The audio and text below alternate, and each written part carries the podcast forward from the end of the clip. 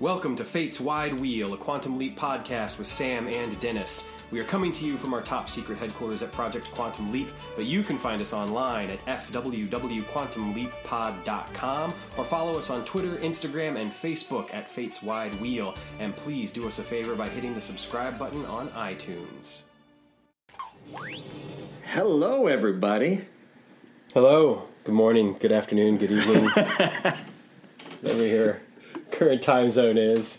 Uh, we Welcome are back here at Project Quantum to- Leap to discuss uh, the leap back.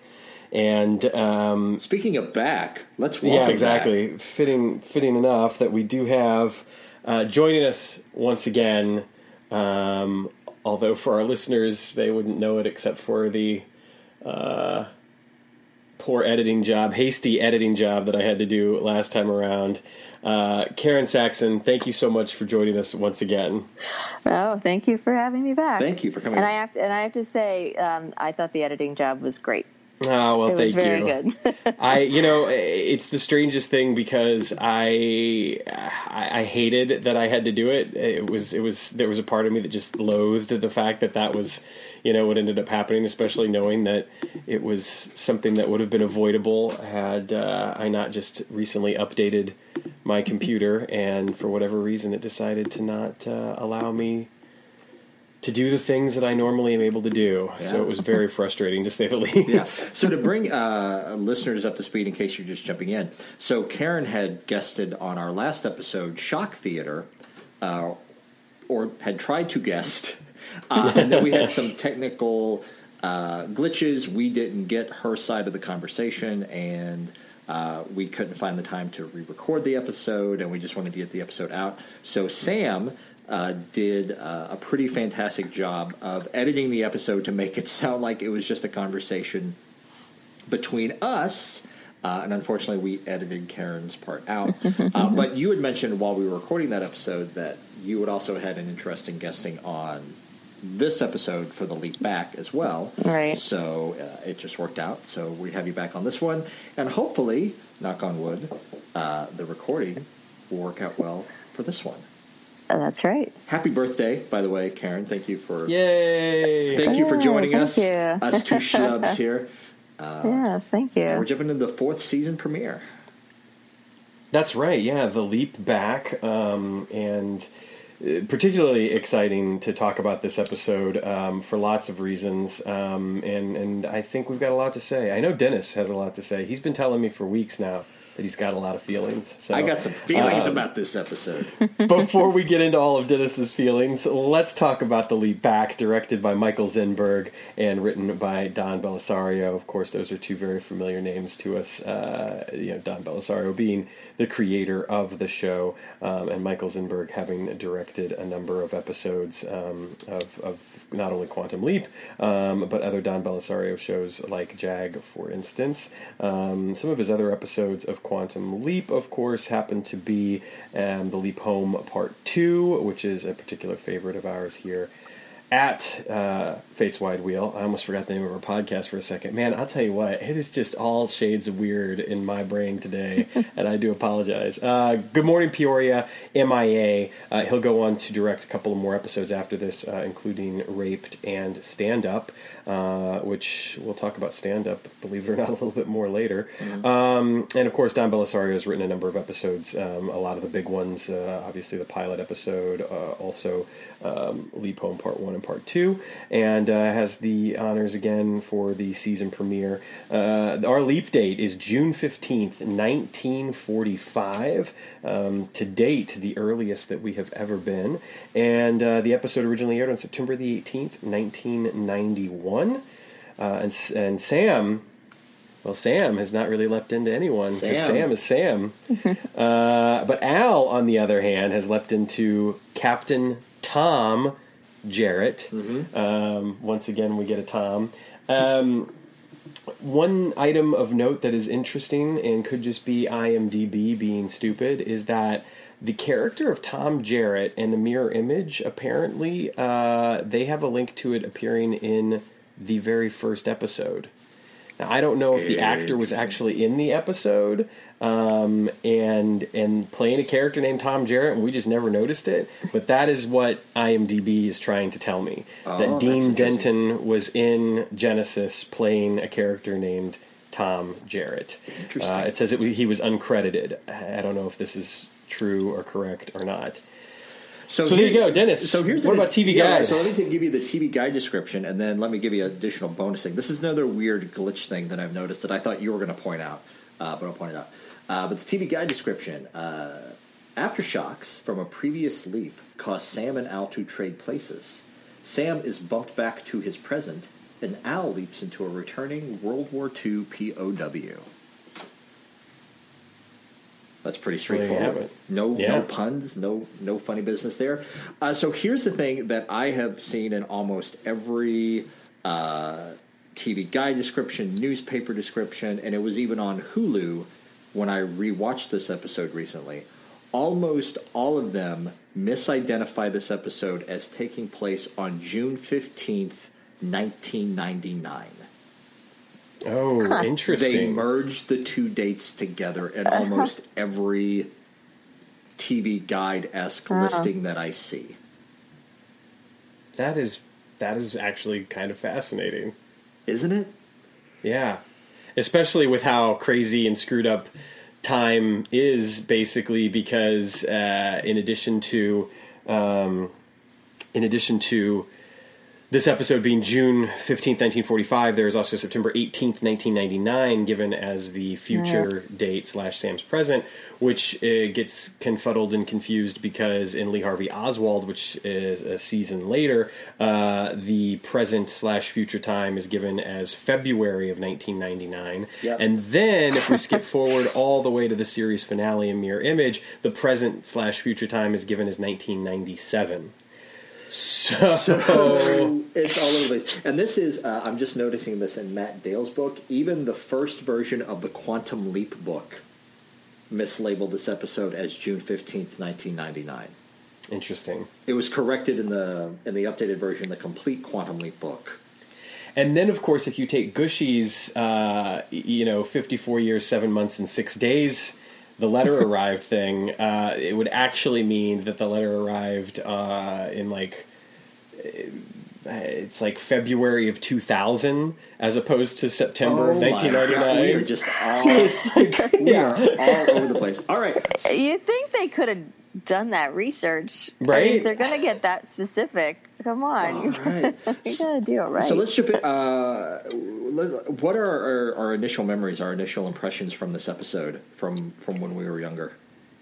Karen, please take take the honors. We've we've Sure. not been able to hear your voice as we should have, so go for it. Um, so I mean, similar to you know what I said about Shock Theater, I this is an episode that I know I've watched, uh, you know, many many times, so I knew exactly kind of what was going to happen. I you know I could quote it, I could you know I kind of go through it with uh, with all of you know with the characters and everything. So I mean, I basically remembered pretty much everything.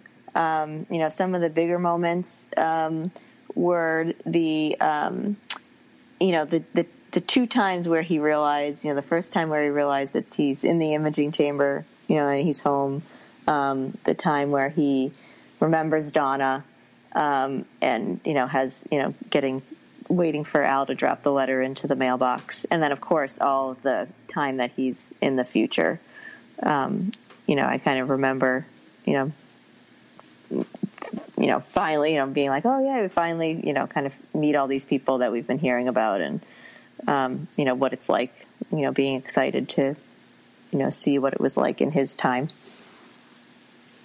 Yeah, um, I think to, to kind of piggyback on what you're saying, that those are definitely the things that stood out strongest for me as well. Um, you know, the the memory of Donna, um, you know, stepping out of the imaging chamber. Um, in some ways, it's funny. The memories that I have of the episode almost lead to some of my disappointments with the episode now.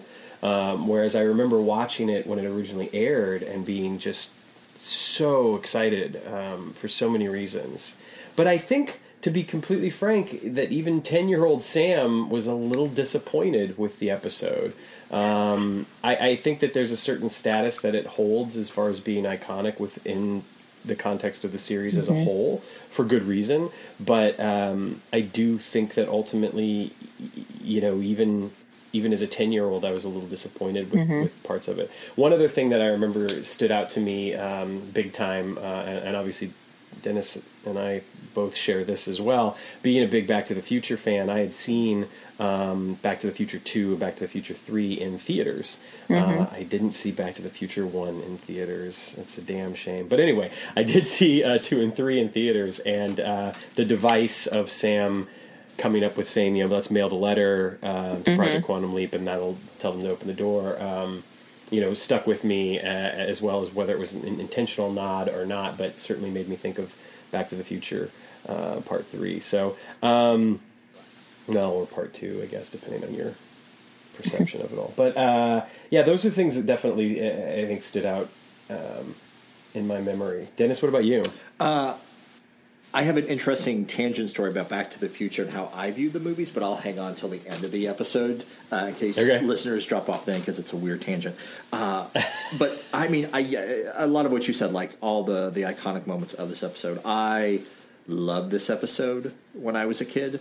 Uh, This is probably one like I watched over and over and over again, and very much like Shock Theater, gun in my head, I could recite this episode verbatim.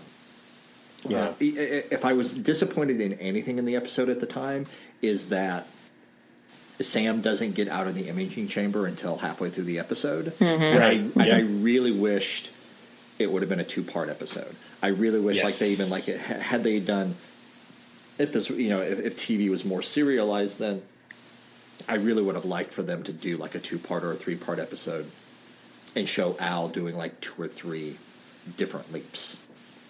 Uh, my favorite memory, uh, or my most interesting memory of this episode, is that there was a commercial for this episode um, that I tried to see if it was on YouTube before we started recording. It's not, unfortunately. But it talks about like an all new episode of Quantum Leap, four years in the making, blah, blah, blah, blah, blah.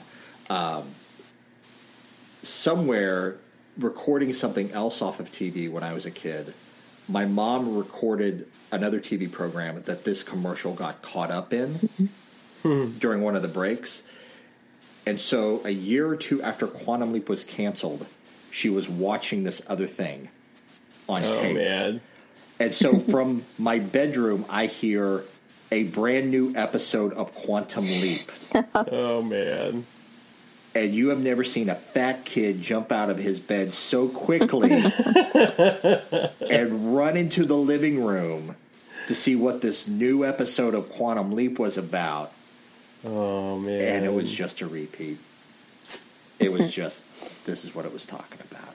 makes me sad for you. I am so sad. But anyway, so those are Well, those are my initial memories. You know, you hit on something, and, and Karen, I'd love to hear your thoughts on this too, because Dennis and I were talking about it um, even earlier. That this episode certainly feels uh, like it could have been, and as much as I'm usually loath to use the "should" word, because you know, what do I know? It feels like it should have been uh, a two-parter. Uh, because the amount of time that we get to spend at Project Quantum Leap and the amount of time that Al spends in the past sort of building the stakes of the leap are woefully inadequate for the dramatic stakes and tension that I feel like the episode could have had if we had gotten two parts as opposed to one part.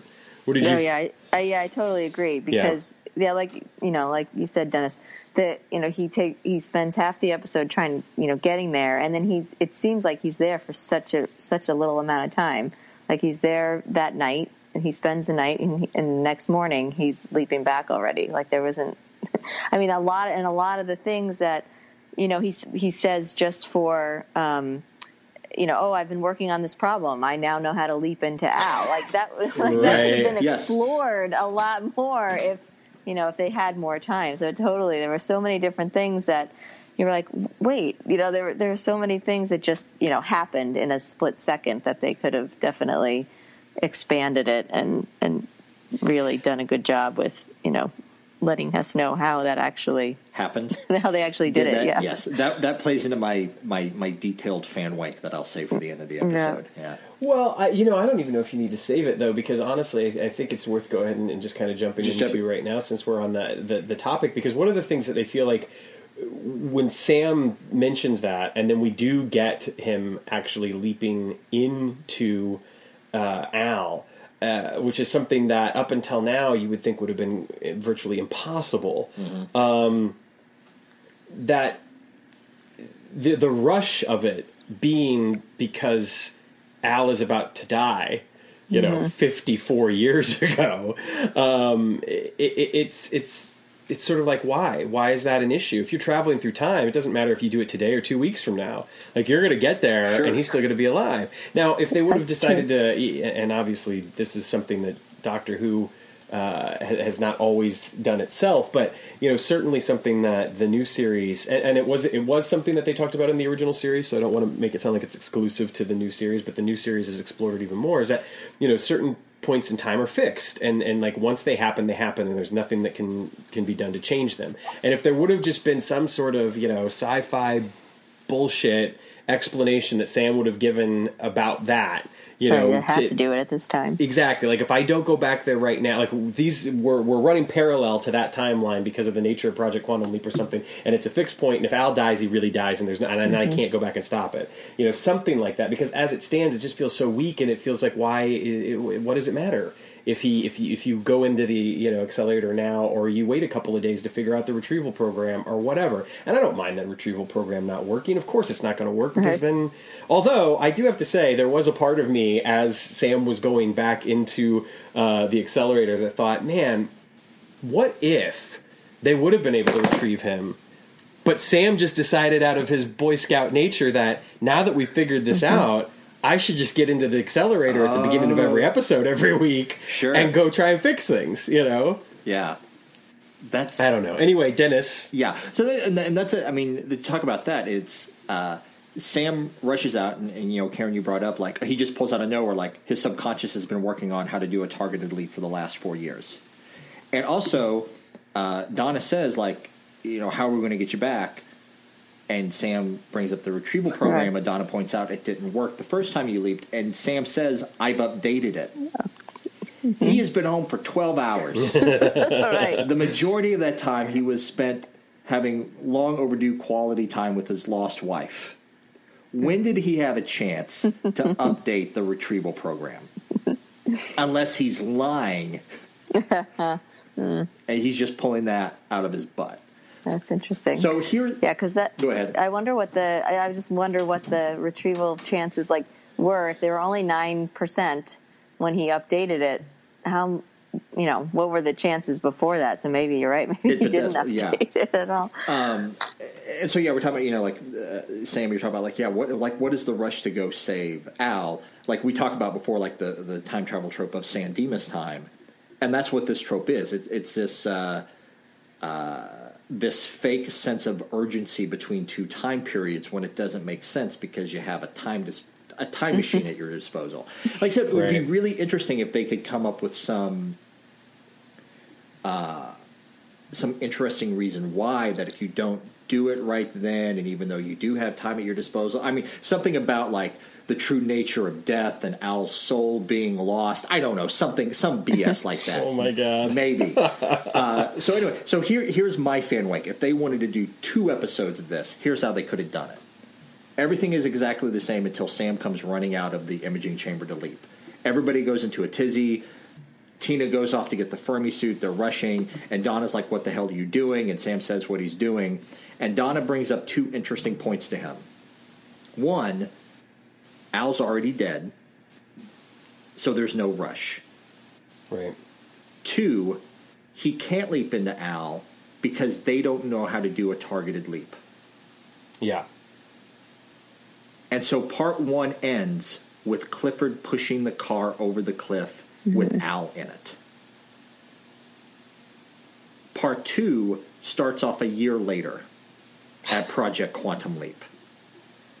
In the last year, Sam and everybody mm-hmm. else there has been working tirelessly to update to retrie- the retrieval program and to figure out how to do a targeted leap. Sam and Donna's marriage is strained because this is all that Sam is working on.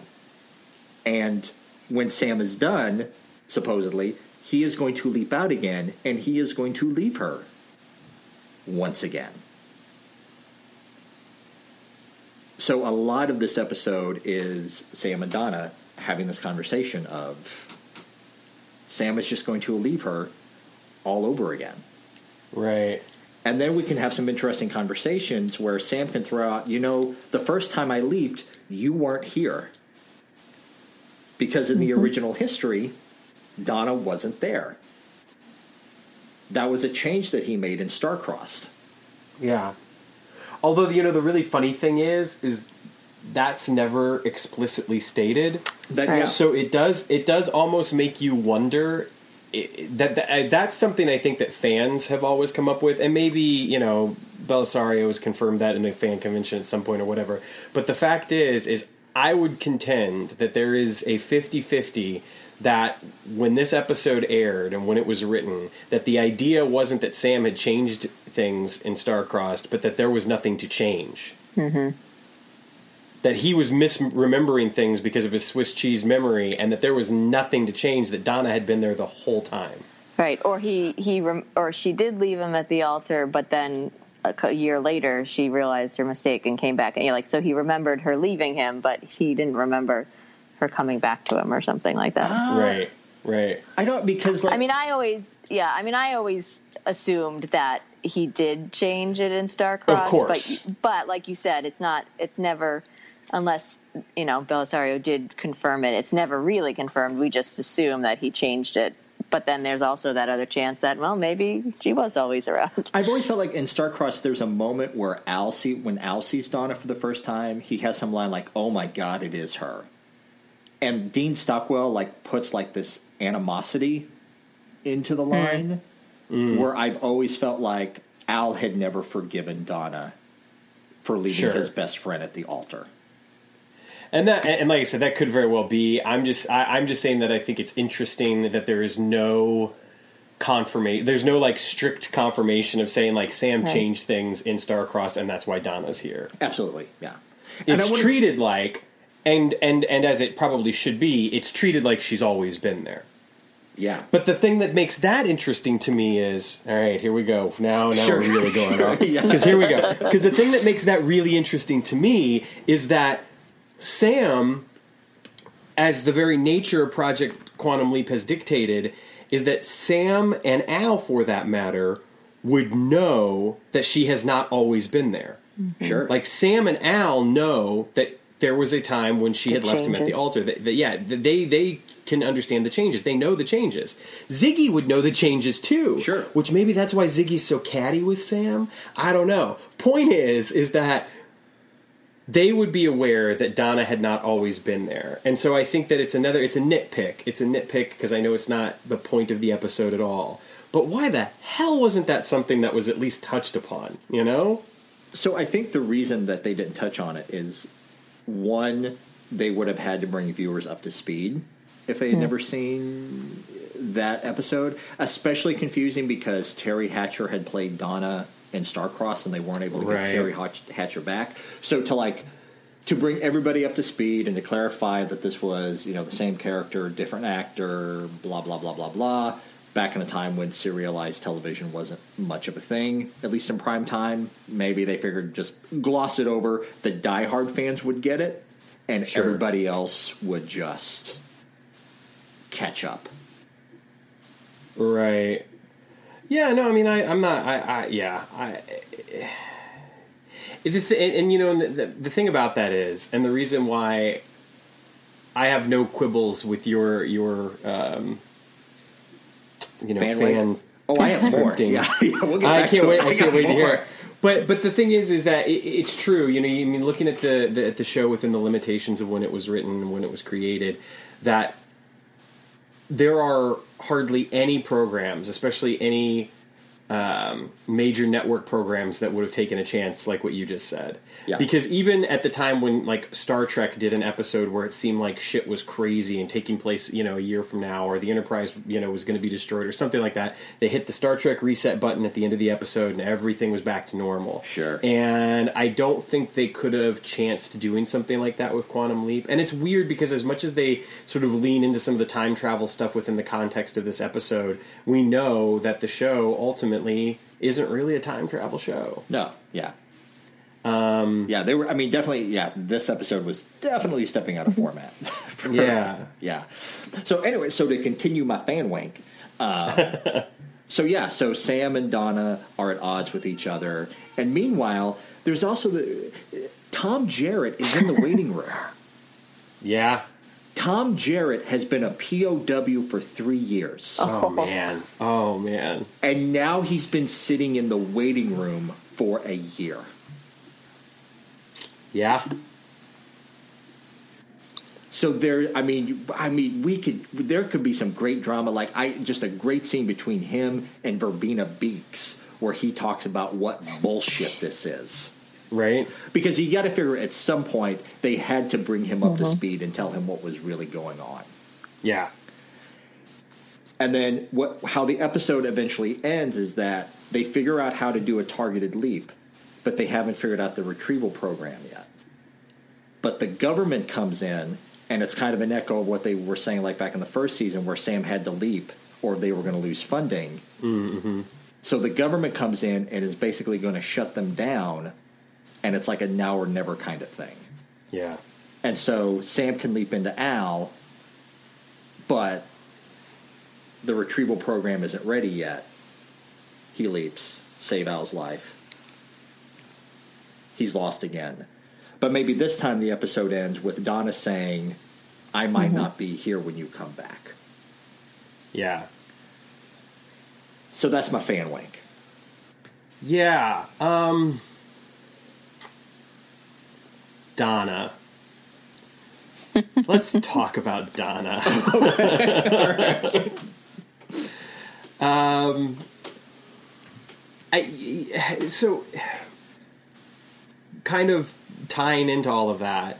Does she is she aware that Sam basically manipulated one of his leaps in order to ensure that they would get married?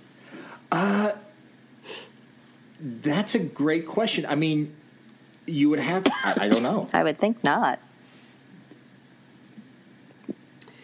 But then Although they were monitoring, although they I were, mean- mo- well, she wasn't there when they were monitoring that leap, right? So, Right. You She wouldn't think been- so. No, I feel like there was one novel that uh, kind of touched on Al's experience of stepping out of the imaging chamber at the end of that leap and walking into the control room, and Donna was there. And him Yeah. being the only one who realized that history had changed. Yeah, you know the thing that the novels do that's actually very interesting as it pertains to Donna, and, and I don't think it does. It, they, they don't do this actually with Tom because Tom is um, Tom Beckett. That is uh, is mentioned a few times throughout the course of the novels, but this is never something that's mentioned. But Donna's presence at Project Quantum Leap within the continuity of the novels is in flux. Sometimes she's there, and sometimes she's not there, and sometimes that's even in the course of a novel. Um, and and and Dennis, like you said, like yeah, Al's the only one that notices that, which is weird to me because I think Ziggy should notice it, but you know, maybe maybe she does, and she just doesn't let on. I don't know. Sure, sure. Um, yeah. But all of that said, you know, the, the, the sci-fi craziness of it aside, as as a character, as a human being, um,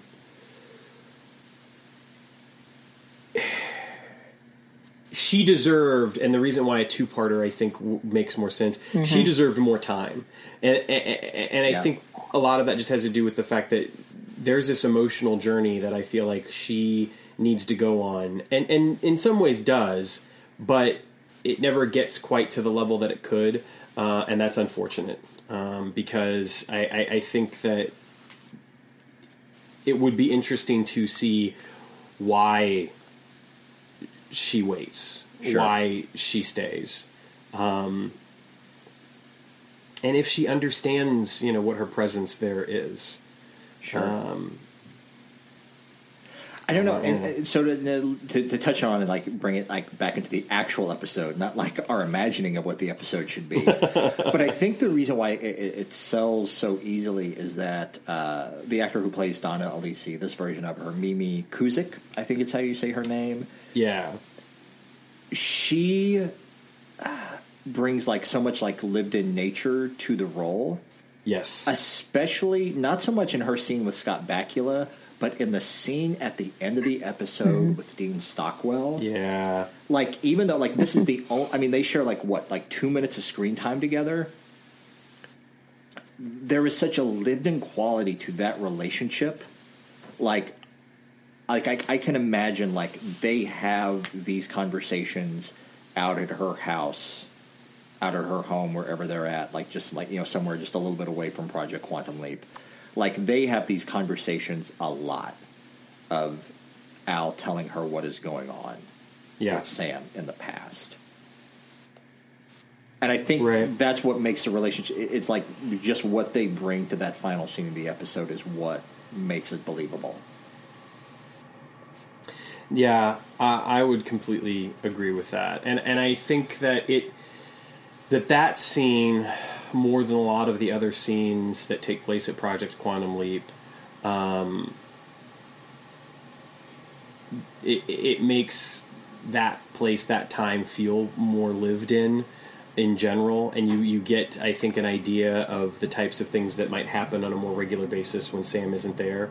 Because i think that everything that we see while sam is there is is out of the ordinary as it should be.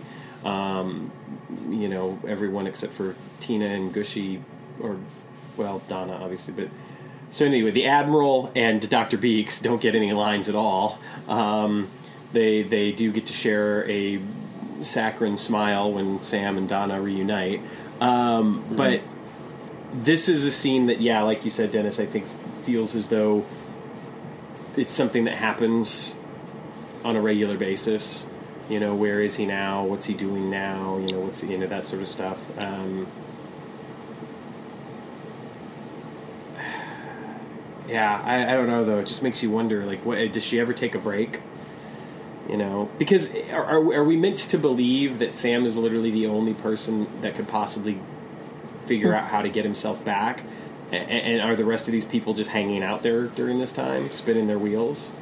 yeah Because you don't get a strong sense of what Donna does there. For sure. I mean, you got to figure that given her trajectory that they showed in the in Star-Crossed, that she has to be a quantum physicist herself.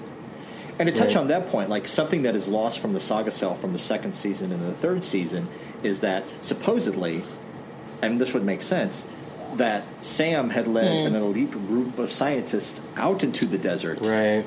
so you would have to figure that there would it. be a lot of other brilliant minds there Right. trying to figure out how to bring him back. And, it, it- you know, it's. Uh, Unless they've lost more of their You know, funding, yeah, the- the- unless their funding has gotten reduced. Af- for so sure. you can you Yeah. can still run the I mean, program. we'll give you the funding for running it, but you got one scientist that. or whatever to work you on got this one problem. scientist, so we're not dedicating. Yeah, we're not dedi- dedicating energy, re- any resources to figuring out how to bring Sam home. Yeah, like I would buy the fact that the that the people that we see in this episode are literally the only people that are there that are left Sure. there.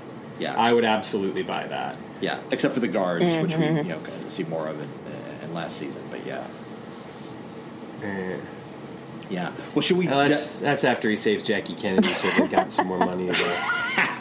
So should we dive into the episode as it is, and not just our uh, our, our fan wink of it?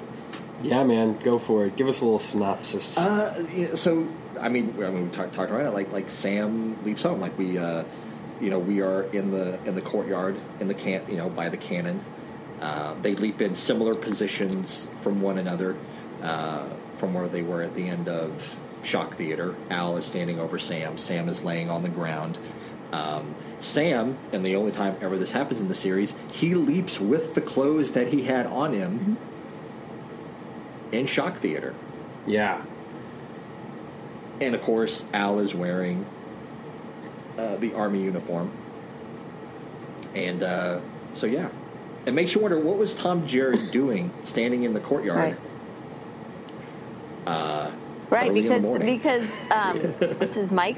He says, yeah. So he was Mike, like, yeah. "Oh, you were, you know, you're early." So, and they were trying to make excuses of why he was early, but he really was early because Tom was really standing there. So, yeah, Right. Maybe he did take So an earlier wa- flight. yes, yeah. So, oh yeah, absolutely. Uh, so yeah, we have this great, uh, you know. So this we have the first scene with with Sam and Al and them, you know, trying to figure out what's going on, and Sam is having a lot of fun with, uh, uh, you know, with like you know putting his head through the tree and doing like the Woody Woodpecker thing mine. and walking through the cannon, and Al is freaking out, and the That hand link is dead. Um, and so we get some great bits talking about like uh, Al. His memory is Swiss cheese now. He can't remember his last name. Yeah, and he doesn't remember um, Beth either. No, yeah. Um, Other beyond like this weird feeling of deja vu after Mike Mm-hmm. kind of lays out the, the thing of, of uh, Suzanne having given up on him and gotten engaged to Cliff. This is where we get the first connection of, uh, uh, or the second connection, but the first like direct mention that this is Al. That Al's last name is Calavicci. yeah.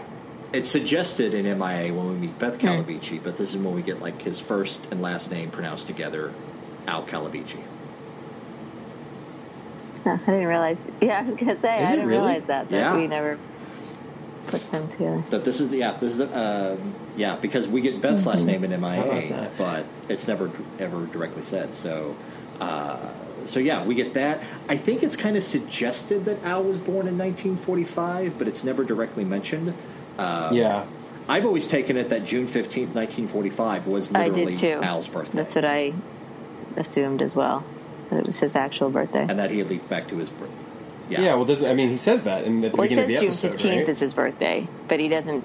You know, they don't say that the forty-five Actually is his birthday, year. but I. That's what I assumed that that was the year he was born, as well.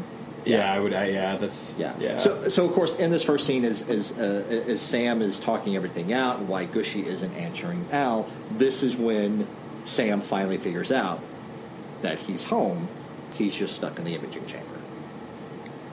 And then plot device. There's a lot of scientific technobabble around like why Sam is locked in the imaging chamber, and, and you know the lightning strike, and Ziggy misreading it as a as a collapse of a ring surrounding the imaging chamber, and like wanting to save the project from radiation. Why the project is why the door's sealed. If I sound Yeah. frustrated, I am because it's all just gobbledygook to, to keep Sam in the imaging chamber for the first half of the episode, and I don't understand why. See, I actually don't mind it at all. I actually think that it makes a lot of sense. Um, because you'd think that something like that would have to have some sort of like failsafe or whatever, and, and, and because the, the leap is something that it probably. I mean, the one thing is, is it does make you think though if, if, if it's if the system itself is going to recognize that there has been some kind of energy, some sort of you know leap like energy, that you would think that on the outside that Gooshie and Ziggy would be like, oh that's weird, and know what had happened uh, instead of them having to mail the letter. Um, that said, the mailing of the letter and the fact that Sam can't get out of the imaging chamber is actually one of the more interesting things about the episode as a total, and it feels like it actually has some stakes to it. So that didn't really bother me um, as much as maybe other things. Sure, okay, okay. Yeah, I mean, I think they Um, wanted to keep, you know, to be able to do the gag, you know, of, of you know, Sam still being a hologram and and their mind merging, minds merging, all that, you know, all those those gags that they were doing. Although it doesn't mean they couldn't have done it, that he couldn't have gone home and then do what Al does, you know, pop back and forth. So, um, but I feel like that's why they wanted to keep him there for a while because they wanted to play on that. Yeah. Do the gags, yeah. Let's talk about what what do we think of Sam and Al's mind merging in this episode? Um, it didn't really bother me. I, you know, I felt like it made a lot of sense, and and it's you know my sort of fan wankish opinion that that's something that kind of always happens, whether or not it gets too pronounced, as we know it will be a little bit Sure. more in episodes like Dreams and Lee Harvey Oswald. But yeah, Okay. Yeah, I, I was okay with it. I thought it was interesting to have them play um, off the Sam, you know, saying the awful things that Al usually says but having the reaction Yeah. to it, which is interesting. I mean, he sometimes has that reaction when Al says it when they're going back and forth, but he really kind of um, does it more when he's the one saying it. So I, I mean, I thought that was interesting, um, him doing that, and then um, oh, there's one other thing I was going to say about that, and I forget what it was. Um, oh, I just, I just thought that. Um, I enjoyed um, Sam being, and part of it it was because he was the hologram and not the leaper, but part of it was also um, Al's personality. But I, I liked, I think Scott Bakula probably enjoyed being able to play uh, the much the lighter role, in you know, in this episode, Sure, and, and so. I enjoyed that as well, like him being Yeah, kind of, I, you know that's actually you know more easygoing and and being able to to um, you know uh, say the li- you know the, the funny lines or you know be the humor in this episode. You're about to say something, Sam? Oh yeah, I was going to say I, I know I think that's a good point. There's something about you know the the fun that uh, you can see like Scott Bakula and, and and therefore Sam having with it. You know, and even when Sam is like you know shocked at some of the things that are coming out of his mouth. Um, and it is kind of fun to see that interplay, and, and it's it's interesting because you know Al, it's not only have they sort of crossed you know the streams of their brains, their neurons and mesons a bit, but they recognize that that's happened. So there's an actual reaction anytime like Al is like, you know, oh, I wish I could think those things, but now I can't. And Sam's horrified that he is, which is, you know, the, the, they they play up well for the comedic effect. Um, yeah, There's not okay. So so speaking of like Al and Sam's mind melding perverted nature, there's a line in here like I've never quite actually gotten. So they're in the diner, and Mike and uh, I can't uh, what's Kelly. her name uh, Kelly in the diner, and they talked about like swapping, you know. Uh, because Mike slips her an extra pound of butter every now and then, and she's like, I didn't know I was swapping sugar for it. And Sam says, Well, if a pound of butter is all it takes, I got me a dairy farm. I've never, like, what? What is the completion of that joke? Like, I have a pretty healthy, perverted mind, Well, and I can't a lot figure of out. dairy products to swap for whatever she'll swap back for him for all this dairy products that he has on his farm. Okay. Which you know he does have a Yes, dairy exactly. Farm, if you He think about does. Okay. all right. It? I mean, I guess my. Yeah, I would. Yeah. My mind is. Yeah, I've never quite, like, understood, like, what exactly, like, the, the Yeah. translation of that joke was. But that makes sense. I mean, that's that's all. I, that's all I can think got of. Anyway. Maybe I do it's, really love uh, his reaction. I, I know. Like again, when he says that, he's like, "Oh my god, I am so sorry." What did I What- do? what, what I, Right, what He I- yeah. just plays it what, so what well. I love think. more.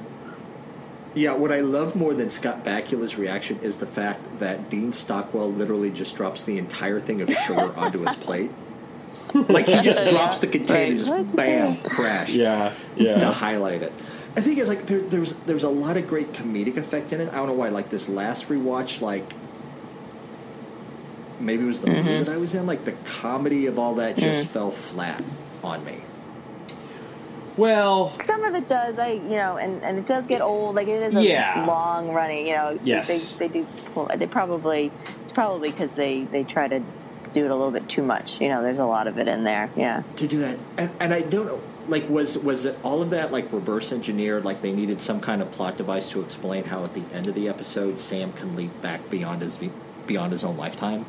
I mean that that would make the most sense to me. That that is why, yeah, the, you know, they came up with it um, because it doesn't seem like the type of thing that you would think that they would come up with just for the you know the purposes Right. Being able to have uh, Sam say all that. Yeah.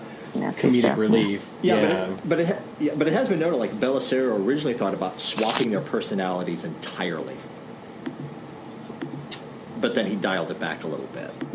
So maybe he maybe it was like more. I mean, it wasn't just like the plot device, but it was also mm-hmm. like a comedic effect. kind Yeah, I Right. did- but I do think it does work better that they are horrified at what they're thinking. I mean, it does you know? Then then it do- just being yeah. a straight. Oh, look, you know, Sam's like, oh, you know, that his reaction to those things and vice versa. I think do make it better. So Yeah. Uh, I mean, so I, I think the comedically, like one of the best effects that works in this is when we get to the later scene with Clifford after he's introduced and they get into the fight and they challenge, you know, uh, they step out into the street. Is Al doing the roundhouse kick Yeah, and knocking Clifford out? yeah, yeah. No, I I, I, th- I think that that's a, a great moment, um, and you know, Dean Stockwell's.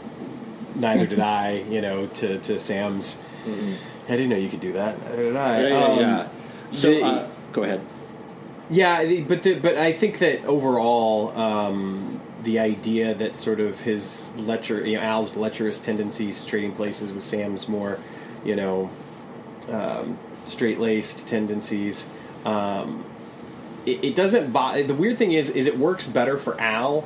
Um, in the long run, even though it's completely disregarded eventually, but uh, than it does for Sam because the constant reminders of it, you know, um, you know, from Tina and from Ziggy and you know what I mean. Back at Project Quantum Leap, it's just kind of like, yeah, okay, we get it, we get it. You know, yes, he's going to kiss the girls and make them cry. Okay, cool. Sure, yeah. You know, um, and I think that that's another thing that the episode does end up suffering for. And Dennis, it, it kind of goes back to what something you were saying earlier about having to introduce concepts that were already done or storylines or threads that were already done and, and, and basically just not having faith in the viewers to, to follow along and to be okay if they might miss something um, which was a risky prospect in 1991 let's face Sure. it but the episode uh, once again feels like we're introducing you we're reintroducing you to this show Sure.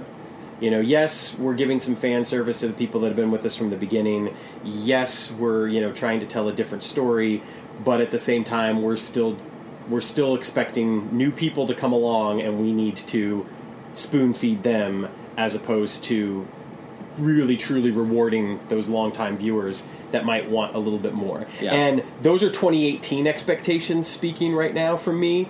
You know, obviously 1991 expectations would have been vastly different, but I think it's worth noting. You know, the, just to contextualize the, the program, and if you've never seen Quantum Leap before, and this is your first watch through, and you get to this episode, I think you're going to be pretty disappointed ultimately too, because the expectations, the bar has been set so high by modern TV that you would think that you were going to get a little more. Sure. Yeah. I mean, it is worth noting. Uh, this was the highest rated episode of the series, tied along with Private Dancer. So it did bring a lot of viewers in. Yeah, that makes sense. Yeah. But yeah, I mean, you're right. I mean, like, we're putting 2018 expectations on it. Um, and I love the episode. I just, I love the episode so much, I want it to be more. Does that make sense? Yeah, of course. Because I, you know, the thing is that as I was watching the episode, I mean, the especially the stuff at Project Quantum Leap, I'm happy to see. I'm happy to get there. Like I was excited for the episode, and I'm, I'm. I just can't help but feel a little bit let down, and I think a lot of that has to do with the fact that, that just like you said, I wanted, I wanted more. Yeah, for sure. So before we get to Project Leap, so let's get uh, to, to Tom's home. Uh, so we get the scene. Al kicks Clifford, knocks him out, and so the milk truck pulls back up. I really, it's a really small like set that they're using. Like, like Tom's house is like just around the corner from the diner, but he still drove him there because Right, right. you know that's just a set that they're using.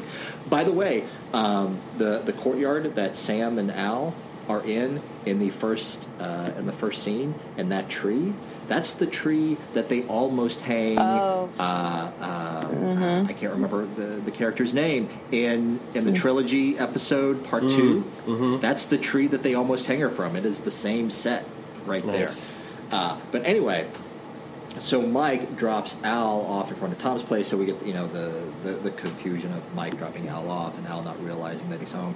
And Mike says the line that he's going to go pick up the cherry buster Oh God. for Tom. And when Betsy and I were watching this scene, when we when we got to that line, she was like, "Gee, the cherry buster, Jesus Christ!" Yeah, And the thing that- is, like, I I had never thought about that in that context, but I was like, "Oh, yep, that's exactly what that's that's exactly what that's saying." yeah, Yeah. yes, it is. Anyway, um, so we get the scene. Uh, we get one of the better comedic moments in the episode of, Yeah. of Tom or Sam, or Al opening the door and Sam being there. Revenge is mine. The save the hologram. Um, and this is where we get the scene of Sam explaining how they're going to open the chamber door. They're going to mail a letter. Sam, as you pointed out, like this was right on the heels of Back to the Future 2. So uh, I, I am curious to know like how much of this was an intentional homage to the gimmick Right. of, of, of the the delayed mailed letter, and we also get for the first time ever we get the present date. September 18th, 1999, which was eight years to the day Conveniently. after this episode aired. Yeah. Uh, and Al remembers the date because his fifth wife is suing him for alimony, and so that's the court date. So, yeah, Al's just having a day all along. Lead back in time. His wife's suing him for alimony, uh, and then we cut to the mailbox. Um, and of course, this is where we get the scene where uh, one we discover that the imaging chamber has enough air to sustain someone for six months. Uh, and this is where Sam gets his memory back of Donna. You also think that they, if it doesn't help though, if well, if they have the air for six months, if they don't have food or water, but are there any water bottles in there? We, you know, let's, For sure. You know. I mean, it makes you it's not wonder, going to like, do what- any good if I can stay in here for six months if I don't have any food Why are they spending? Remember there? Yeah, absolutely.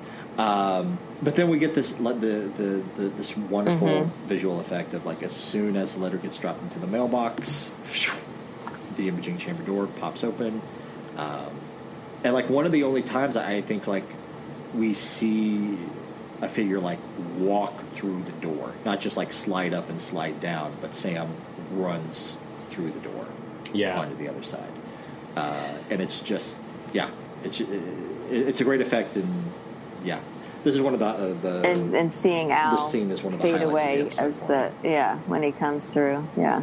Yeah. sure yeah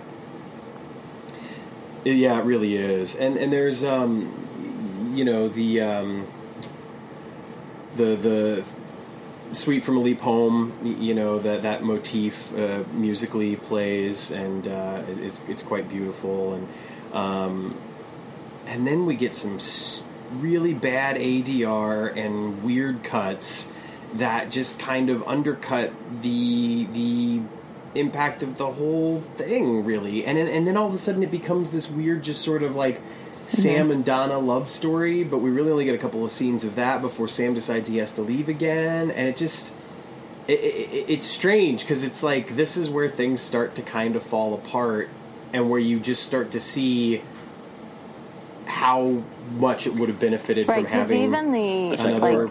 You Yeah, a second exchanges back and forth between Ziggy and Sam, it, it's really rushed. You know, they're like they're trying to get in a whole bunch of you know jokes and you know oh and I you know I have to search all the memory banks and you know all this stuff and why I can't come up with an answer and then you know what about Al you know just like joke after joke after joke that they tried to do that was so rushed.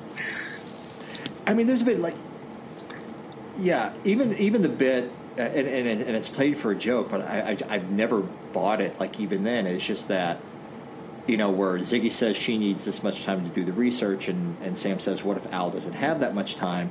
And Ziggy's just like, hey, hey, hey, I never experienced guilt, so if Al dies, he dies. right And like, from what we've heard about Ziggy in hmm. other episodes, like that's always fallen flat for me. That Ziggy would just be like, "Hey, if he dies, he dies." Right, because Al Right. has, has know? described her as temperamental at other times, so she has other feelings. Why why, why Yeah. would guilt be one of them? Yeah, For sure, yeah. Um, it is worth noting that Deborah Pratt, Deborah Pratt does play the voice of Ziggy. Uh, Yes. After after three seasons of Ziggy being always referenced as a he, um, has a female voice. Still gets referenced as a male, though. Right. Sam even says him. Yeah, Why did I have to give him Barbra Streisand's personality Yeah, or ego? and, uh, and I remember uh, I don't know if this is a Matt book, Matt's book, but I read it somewhere years ago that in the original script before they decided on Deborah Pratt's voice, the original line was, "Why did I give him Warren Beatty's ego?" Yeah. So anyway, um, I think the more interesting part of the episode is after this is when we shift back and we get Al's perspective with Suzanne back in 1945, and the and and the scene that we have with Suzanne, you know, clearly wanting to have sex and being reunited with Tom, and Al holding off on this. Yeah. Um, so I, th- this is definitely, I think, an important thing to talk about in the context of this episode. But uh, before we do, um, let's go ahead and real quick. Because we've touched on a few people already, uh, do our little do journey through IMDb? Yeah, IMDb. we should do the yeah. IMDb bits. Yeah. So, starting off, just because we've already talked a little bit about her, uh, Mimi Kuzyk, who plays Donna Elesee um, Beckett. She, uh, you know, someone who has a, a pretty big list of credits to her name. Um, you know, going as far back as uh, 1979 um, as an extra, actually on SCTV, up to you know things that are even recently in production. She did guest spots, you know, back in the day on, on things like um, Remington Steele um, was on a season of Hill Street Blues, uh, L.A. Law. You know, kind of really just made her way through all the big ones. In Quantum Leap's spiritual cousin, Highway to Heaven, she had a guest starring spot. Um, she, uh, uh, you know, she would go on um, to to do, uh, you know, again, just lots of television um, after the fact. Uh, Kung Fu: The Legend continues. Um, the Total Recall TV show that I don't know if anybody remembers that or not. Um, but she uh, she would do you know mostly um, uh, television, but then uh, starting in the early 2000s, a lot of film. Uh, you know some stuff that uh, like Day After Tomorrow, The Final Cut. Um, she would reunite in a way with Don Bellisario uh, in NCIS and. Um, you know, again, just more more guest spots and, and other things. She also has uh, one of our Star Trek um, connections. Honorable yeah, mentions. uh, in the and this is new. This is you know this isn't going to be like old school stuff. But she actually plays uh, Cadet Tilly, who's a character on Star Trek Discovery. She plays her mother, Siobhan Tilly, in the Star Trek Short Treks Runaway. Short Treks is a new show that they have been doing on CBS All Access. They're small. Like um, you know, twenty minute or so episodes, I believe, um, that focus on uh, three different characters. Um, one of whom is, is Cadet Tilly. The other one I think is Harry Mudd, uh, played by Rainn Wilson, and then the third one I, I can't remember right now, honestly. But anyway, yeah. So she has kind of a, substantial role in the Star Trek universe because Tilly is you know really kind of the fan favorite character uh, from Discovery. Um, Speaking of Suzanne, um, Amanda Wyss is the actress that plays uh, Suzanne.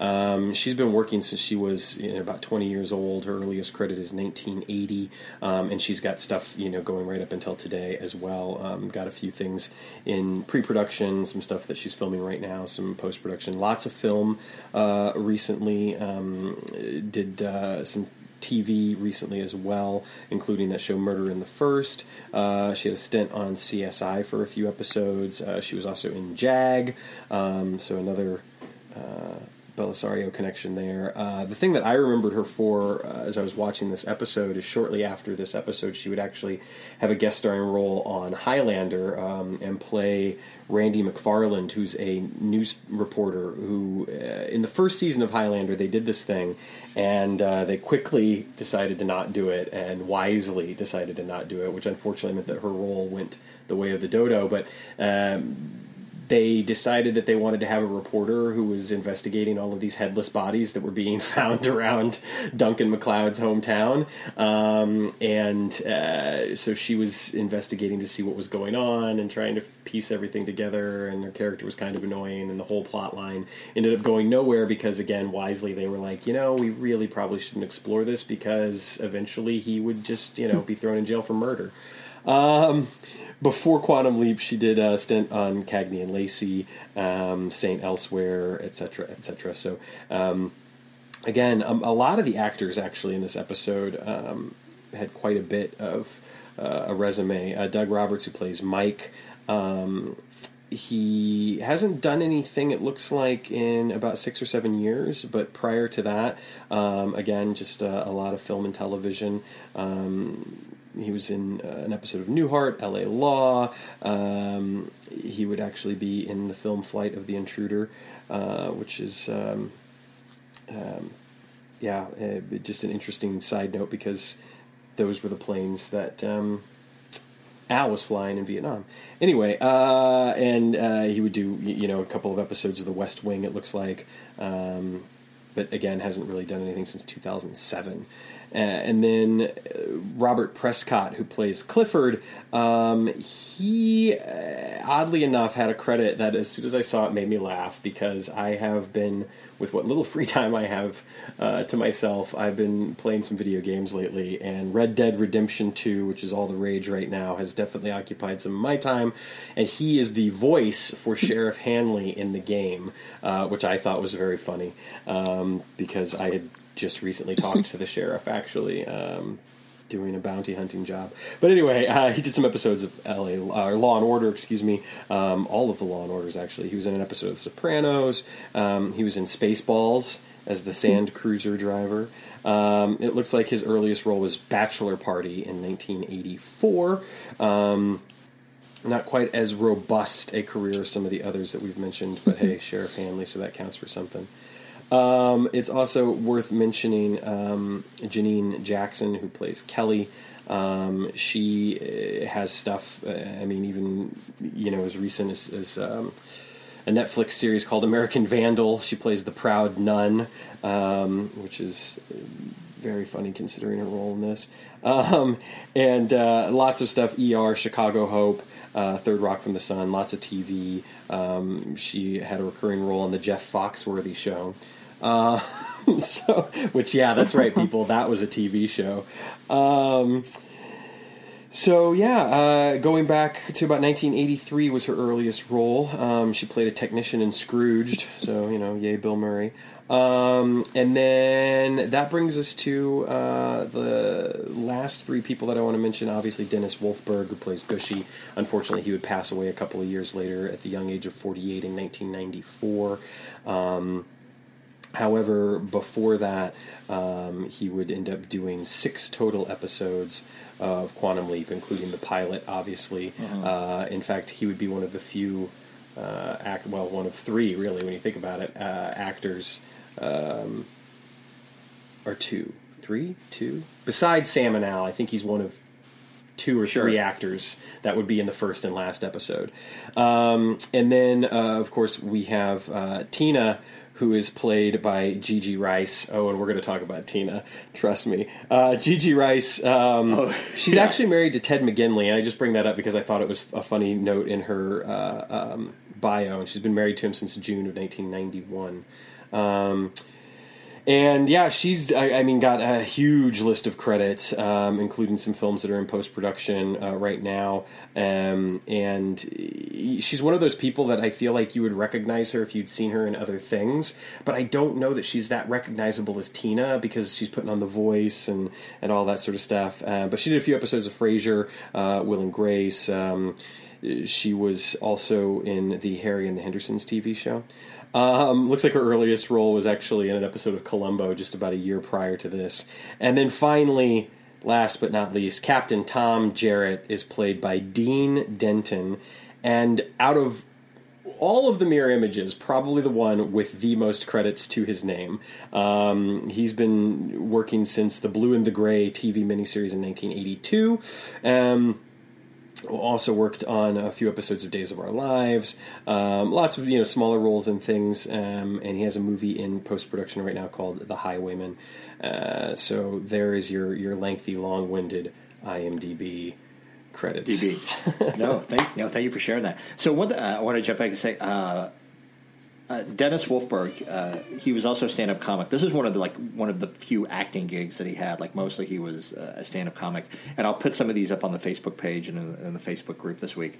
Uh, I was familiar with the stand-up comedy before I saw him on the show, and it, I, I remember just like being a kid and just like rolling on the floor, dying uh, from his jokes, and I'll, and I'll put up one of his routines. Had the show gone on for a sixth season, Gooshie was going to start being featured a lot more because apparently the plan was to start to do a lot more future scenes. Right. Um, and he was even going to be given the opportunity to to help some of to help write some of Gooshie's dialogue. Uh, so that would that would have been really interesting Yeah. to see. Nice. Uh, yeah, and it, oh, oh, I'm sorry. Go ahead. Oh no, I was just gonna say that. That yeah, I mean, you know, that's that's if if that was the world we would have lived in, I I think I would have been okay with that. That would have been that would have been great. Yeah, and, and yeah, and, and and Tina, uh, Gigi Rice does the best with what she's got.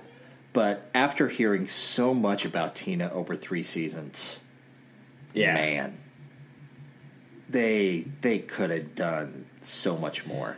Uh, and and it's roles like it's it's characters like that. It's like Tina and uh, and, and Verbena Beeks. They get to do so much more in the novels, and I realize like my memories of them are influenced much more by their characters in the novels than than what little nuggets they get in the TV show. Yeah, I I completely agree. Uh, I, I, it is unfortunate because I feel like there is um, a lot of wasted potential there, and again, I think that could have been fixed by having you know a multi-part episode. Um, but Sure. you know, it, it, it is what it is, and ultimately, the fact that Tina and Gooshie are sleeping together is funny enough on its own. That uh, what more do we really need to know? So So all well, I was going to say, ahead. so so we'll talk a little bit more about Tina in, in a second, very little, but a little bit more. Uh, but going back to kind of what started me off on my IMDb tangent, Dennis, um, you know, we were, we started to talk about Al slash Tom and Suzanne, um, and this is a fascinating, to say the least, portion of the episode. there's a there's a there's a lot. It really, unpack. yeah, there really is. Um. So, uh, so yeah. So if you haven't seen the episode in a while, so yeah, Suzanne is ready to to reconsummate this this relationship after having not seen Tom for three years, and Al is having performance anxiety. Should we say? Uh, and, and and I've always got the impression that most of this comes from the part of his psyche that is influenced by Sam, who believes it's not morally correct to sleep with someone you don't actually love. Yeah, you know it's interesting because I'm not. I, again, I, I'm not saying that that's not the case, but I didn't necessarily know if it was performance anxiety as much as it was that he just didn't.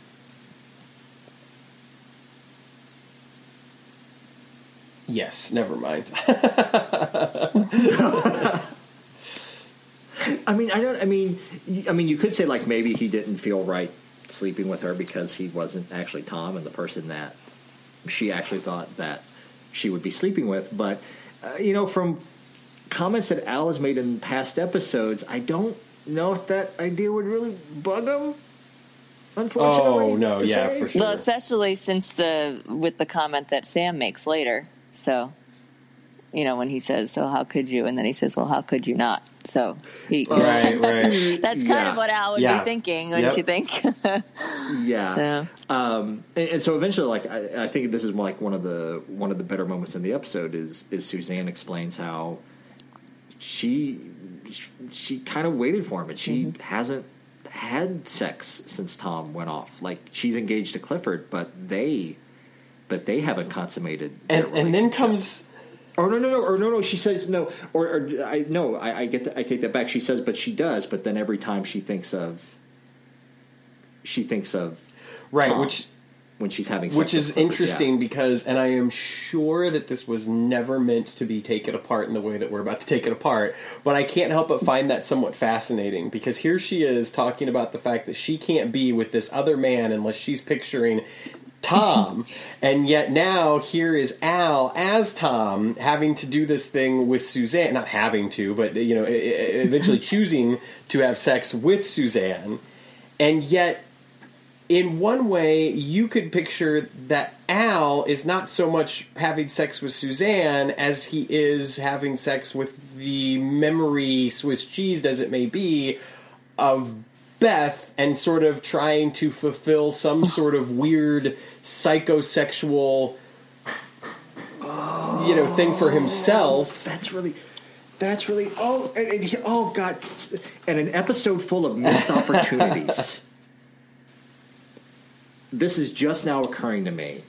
How did they not cast an actor that looked very similar to Susan Yeah. Diol? How interesting would that have been? Yeah, I don't know. Karen, what do you think about all this? Oh, you guys are pretty good at uh, at breaking it down. I I had not thought of the Beth angle at all when at any of the times that I watched this. So that's that's that's really interesting. Um, I I really, I mean, obviously when I first watched it, kind of took it, you know, straight as well. Now he's trying to figure out whether this is the right thing to do, and then he says, "I'm going to do it anyway." Um, yeah, I don't know. I haven't really broken it down as much. So I, uh, so that being said, and, we've had this conversation a lot on the show. What what what do we think of of Al having sex with her? Is it is it defendable at all? All things being considered about informed consent. I mean, I under and I understand the argument that um, you guys have been talking about for you know since we've been since you've been doing the show. I'm personally not in the camp of that. I get a you know that I think it's totally wrong. You know that you know the idea that you know they, they don't know who they're sleeping with. Um, so I don't particularly have a problem with it. Um, again, in terms of they're working through i mean albeit a very short time of their relationship like five minutes but you know. For for time's sake. Um, but that um, you know the kind of intention of it is after this conversation and after you know more and more of a, a yeah, you can't say he fell in love with her because it's really short but you know in that kind of um, in that vein you know what i mean? Like he's not doing it just to take advantage of her or you know another nefarious reason now of course having said that it's you know there is that whole other um, you know that whole other angle that that you've talked about before um, although i'm i usually i don't go as far as that so i don't particularly have a problem with it but i certainly can see i can certainly see it from that side Yeah. Sure. Yeah, it's interesting Yeah. because on one hand, like I do I do think you know it's it's it's, it's a little icky, but Yeah. at, at the same time, uh, you know, thinking about it in terms of just the show and and and Mm-hmm. you know, 1991 and it being a TV Time. program and it being you know fictional Yeah. characters and everything. Yeah, I, I I totally get where you're coming from because I do feel like it's it's treated in such a way that Al. I mean, even afterwards, you know, Al has that, uh, you know, dialogue with Sam about it being beautiful and special to him. Beautiful. And I, I, I think that kind of going back to honey Honeymoon Express, when Al has the line about "I have loved every woman I've ever slept with at the time I slept with her," that there is that part of Al's personality that he does believe that there is some sort of like romantic emotional attachment to this person, and and and I think that part of that. Um, you know, this is just this is cheap dime store pop psychology. So I'm not trying to, to to say that it means anything. But let's face it, this is a kid who grew up without a mom. You know, he he then had the love of his life declare him dead and desert him.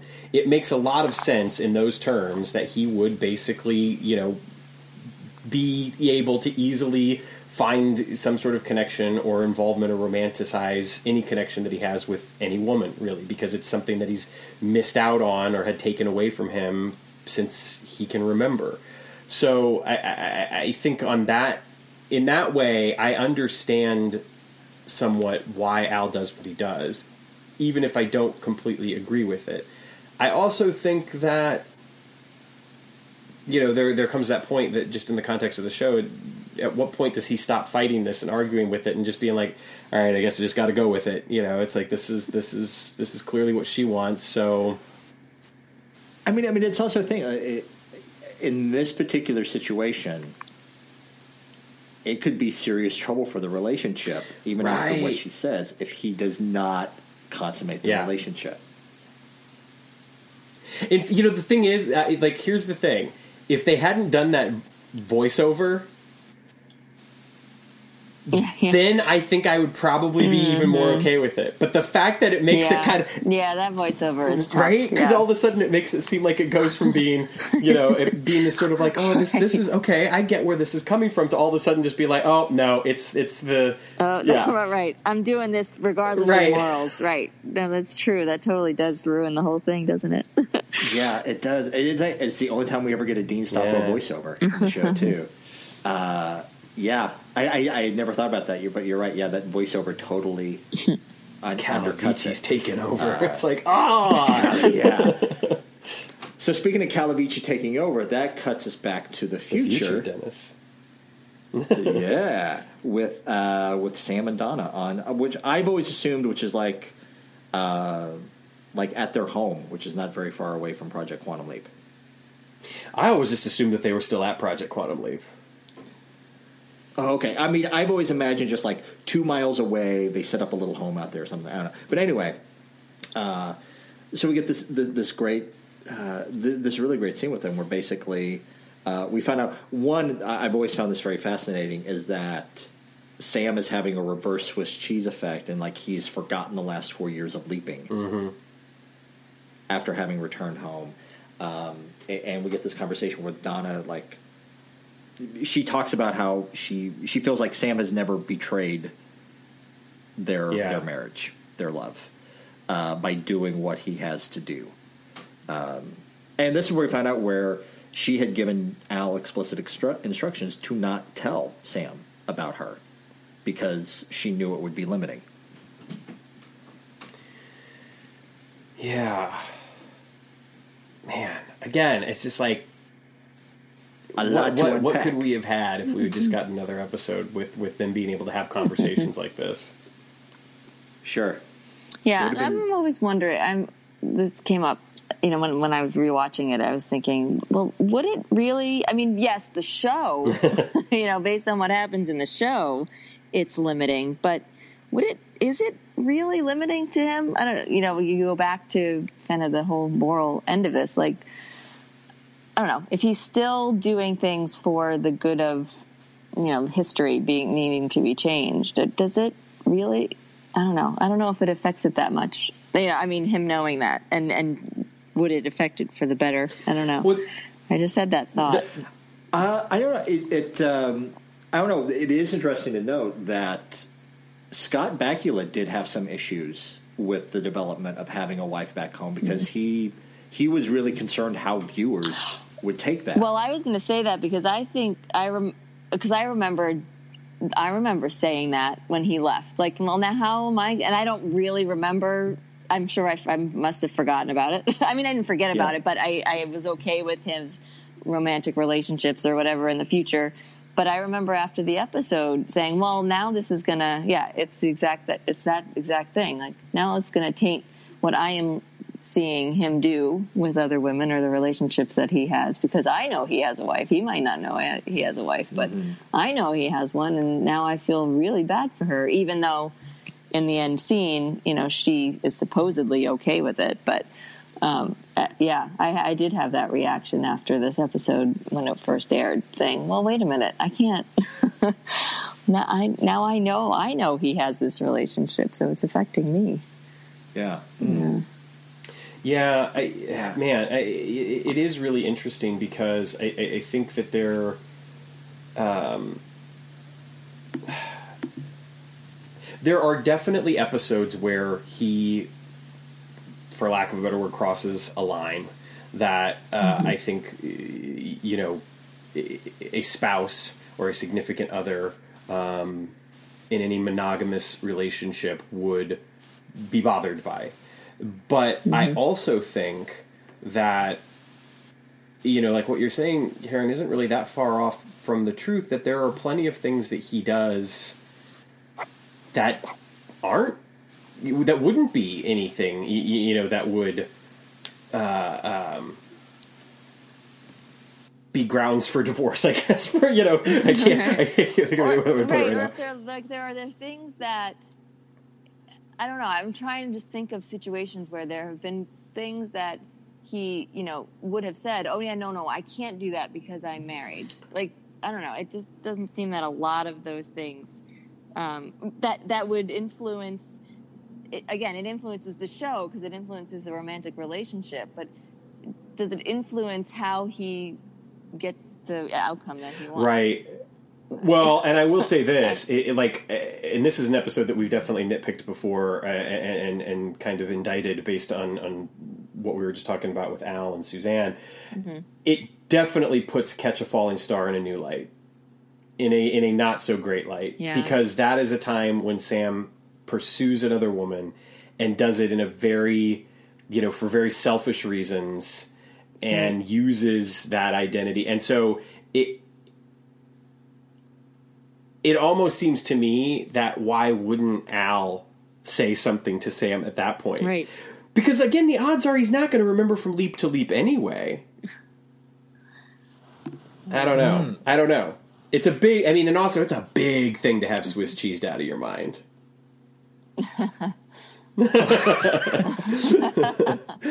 Yeah, like, yeah. I mean, maybe if they had like, like I said, like more time to play with it, like they could like it, it was this thing that Swiss cheese out of his mind because it isn't part of the original. Exactly. It- no, I think you are absolutely right, Dennis, and that's the reason why I wish that they would have taken a little time to touch on that because I think that that's the key. It's not that Sam should have remembered this and forgot it. It's that he never knew because in his mind she was never there because in his mind she left him at the altar. So it would have, and that's the other thing too. How cool would it have been if he came through that doorway after having had a conversation with Al about the fact that Al tells him after that leap, I walked in and she was there, like she had always been there. You know, it, like. Yeah. it- It's just it is it's a missed opportunity again. I know that that's expectations are probably a little too high there, but it's it's unfortunate is all. Yeah.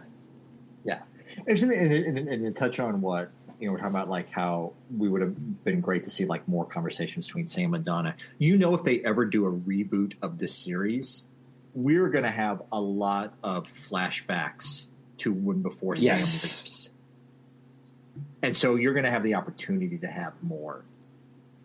Right. It's just the way that. TV has Right. changed. I mean, Yeah. you know, we're, we we expect that now, whereas that, you know, it was so much more of an episodic TV show. I mean, even though they had the story, you know, they had an ongoing story, but not, you know, it really wasn't. It was episodic. It wasn't, or whatever you would call it. I don't know if that's the right word for it, but it is. You know, back in the '90s, it's really just one episode at a time. We're not doing these big story arcs, whereas today it's so much different. Yeah. It's it is. uh this is a tangent maybe worth going on. I've discovered this other podcast called "Canceled Too Soon," uh, where where every episode they talk about uh, a series that lasted less than one season, and they talked about uh, Journeyman in one episode, uh, which which is another time travel series. And the host postulated that maybe part of the reason why that show didn't last is like there is a very quantum leap esque.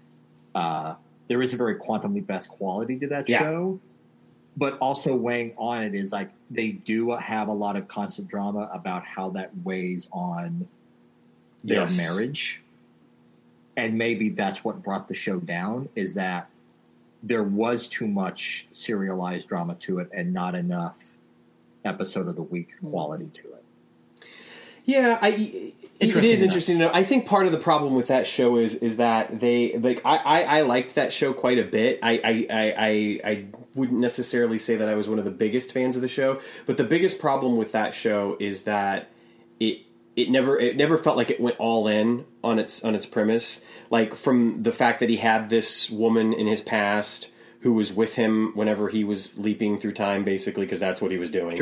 Uh, that he was in love with, while also having this wife and child in the future or his present time that he was with, and trying to figure out how that all worked. It felt like they they tiptoed around it too much in the early episodes, and so it made it hard for me to be completely invested in it. Um, it, it it's the type of show that I feel like had it if it was done now, I think it would be more popular and it wouldn't have to change a thing. But at the time at the time it was done, people I don't think were ready for that kind of slow burn. Um, if it was like a streaming show, if it was a show that was on Netflix that you could binge, if you know what I mean, like that show would be Sure. fine.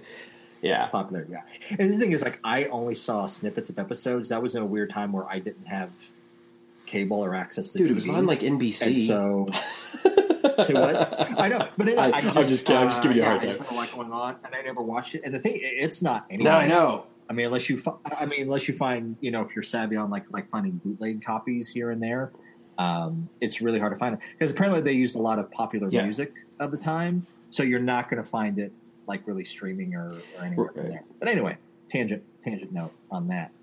Um, so we get we come up, we get the one like really true scene of the roles being reversed of Al the Leaper and Sam the Hologram.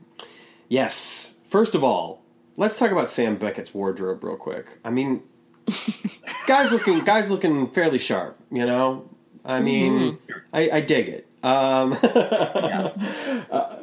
He's that he's got the Apple Watch. yeah.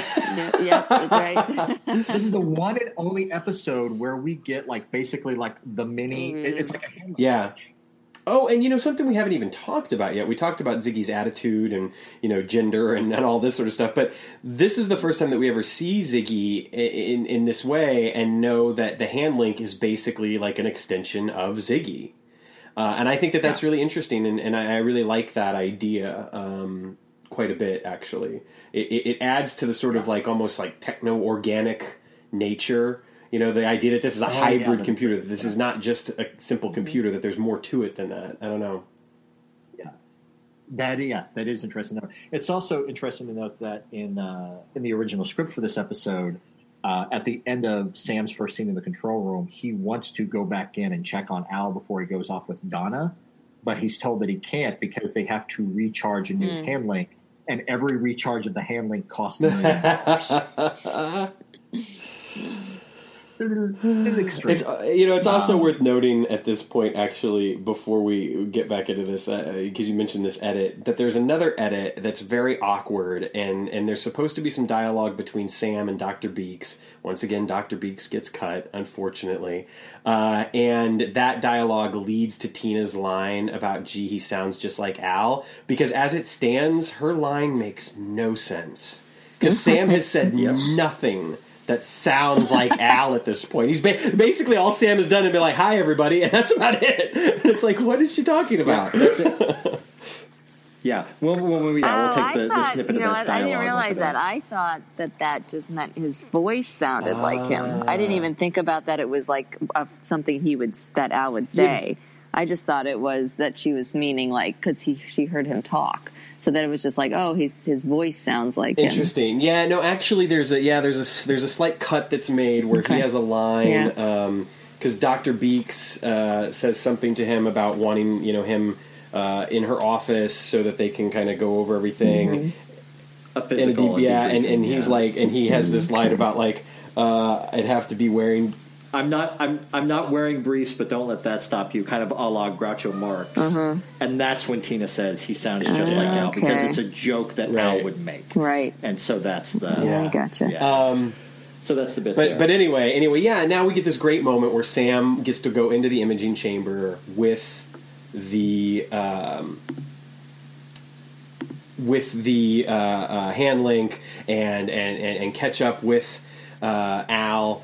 Uh, and at this point, of course, uh, we know that any minute now Clifford is going to come and kill Sure.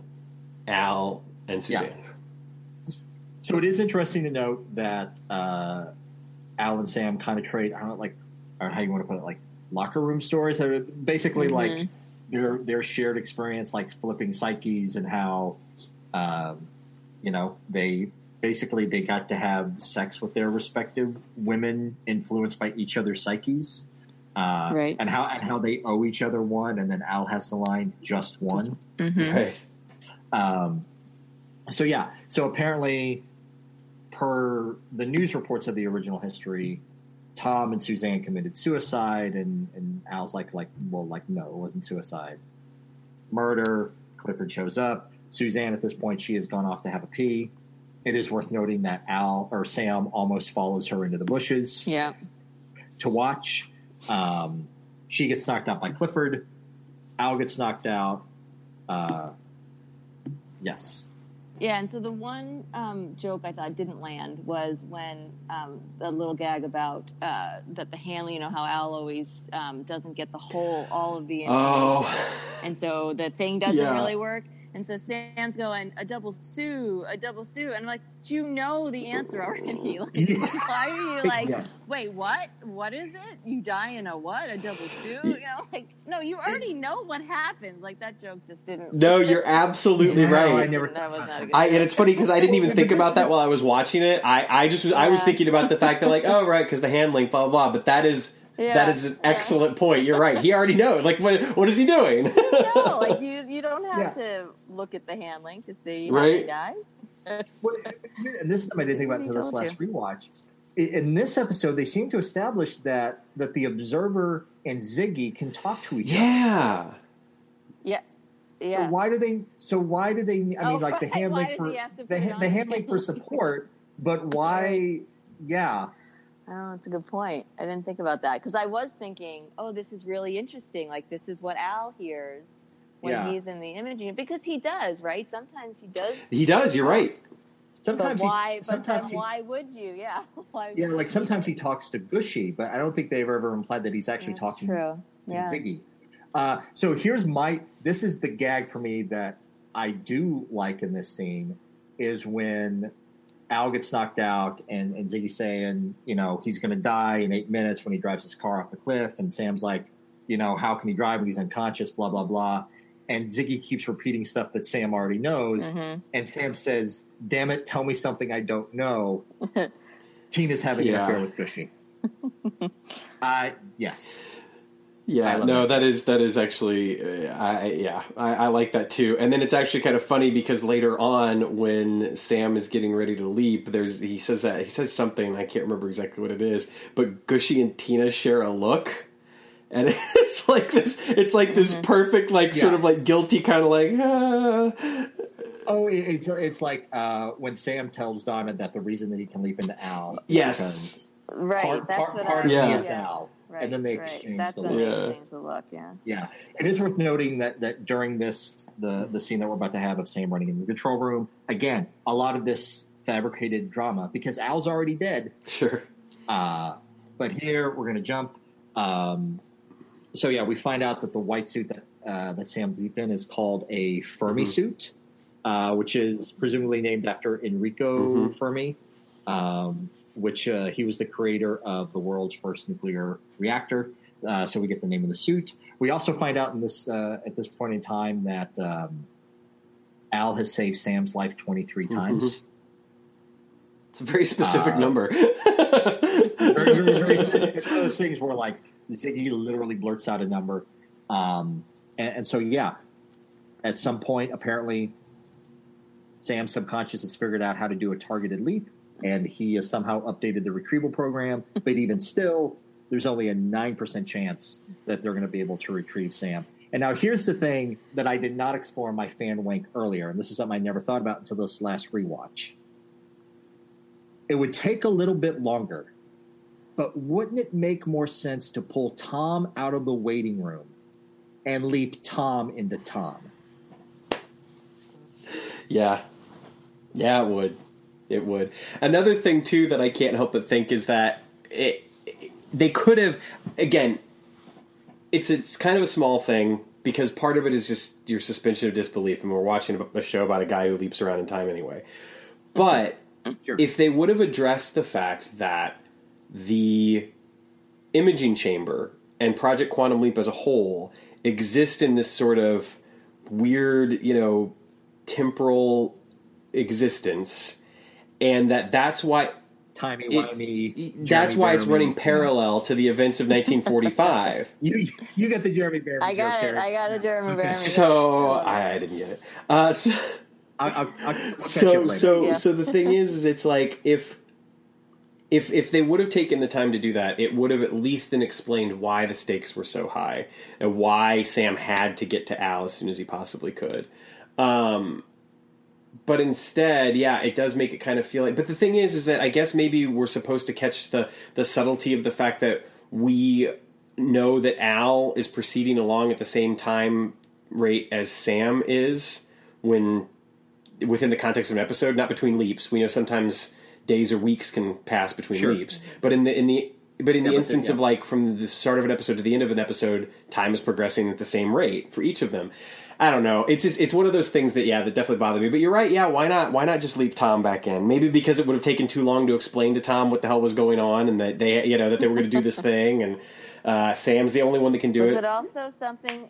Yeah, was it also something with you know since they're merged or their neurons and mesons, like they had to, they would have to change his brain waves or something like that. Or something, it would have been yeah. harder to do. But if you had, like you said, but if you had the time Right. to figure it out, then you could. That would be a great Sure. solution. yeah. So yeah, so so Sam leaps, and again, I I can't remember if we were talking about. I think we were talking about this off mic before we started recording. Like, how does the mechanics of, of leaping work? Because they got people standing at Ziggy, and like they sh- these beams shoot off Ziggy's whatever interface, like the ball and the ceiling, and it looks like there are two people that are standing there to just catch the beams with some kind of reflective thing or whatever. I don't know. So I should also point out it was at this point in watching the episode when Donna is begging Sam to not leap. When I was watching it with Betsy, she was like, Jesus, is it just a women's job in this episode to be desperate? Uh, anyway, so Don is the one who pushes the button. Uh, the Sigmatron has some kind of function in the leap. yeah. Yes.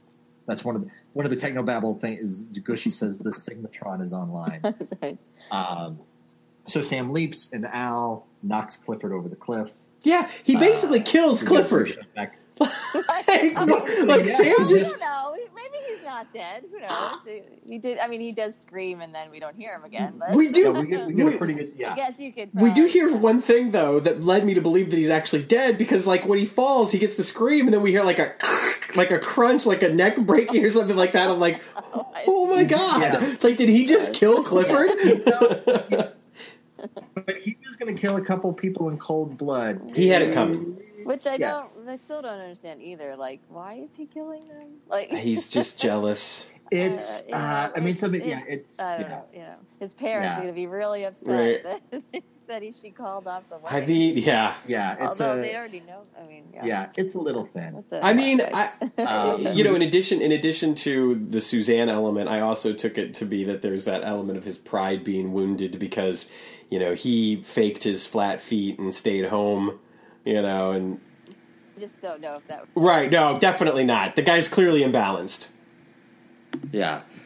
Uh, so we get a brief shot of showing Al leaping back into the future. He leaps back into his clothes that he was wearing at the end of Shock Theater. Who knows where in the space time continuum the clothes are just hanging out, waiting for him, waiting to leap back in.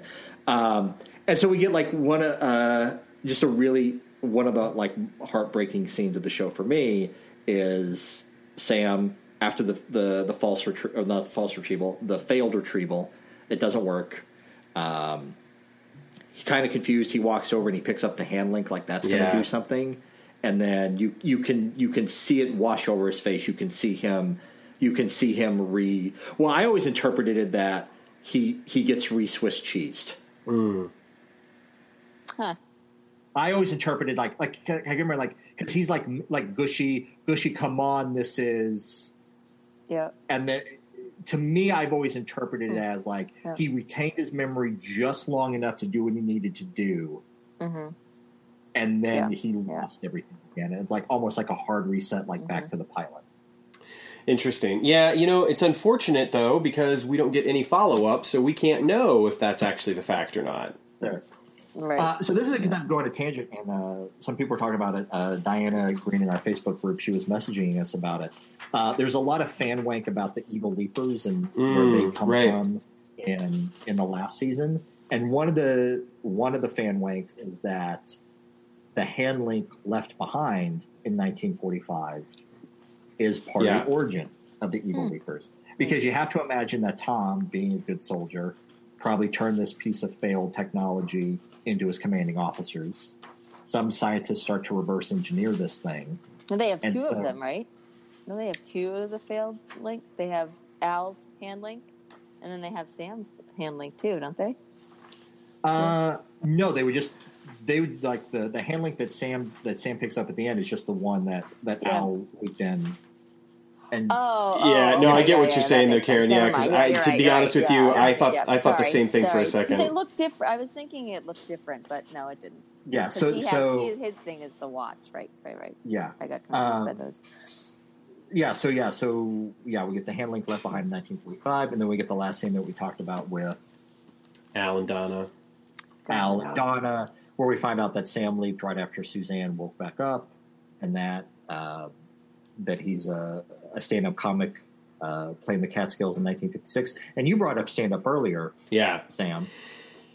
Uh, the, the the TV episode, the stand-up, which comes later. in right, right. Yeah, much later, in fact, which is which is kind of interesting. Yeah. Um, But the thing, it's it's. I, I, are, are you under the impression that this is the episode that they're referencing? well, I'm not the only one because Matt mentions Okay. it in his book, and it's Mm-hmm. mentioned on a couple of websites as well. So a lot of people are laboring under the idea that it's the same leap, which Okay. I never thought it was until today. oh, okay. And then today, reading this stuff, I thought, have I been wrong this whole time? Oh no, no, no. So I mean, the way I've read the stuff is like, yeah, there are people who think it is the same episode, but it's obviously not because Sam has leaped into a stand-up comic in the same region, but his mission is very different than what. His Right. That's what I always thought too. But then today, you know, like I said, reading Yeah. it in a few things, I was like, wait a minute, everybody seems to think that it's the same thing. Um, but anyway, Yeah. no, I, I, I do think, however, though, that we did not get.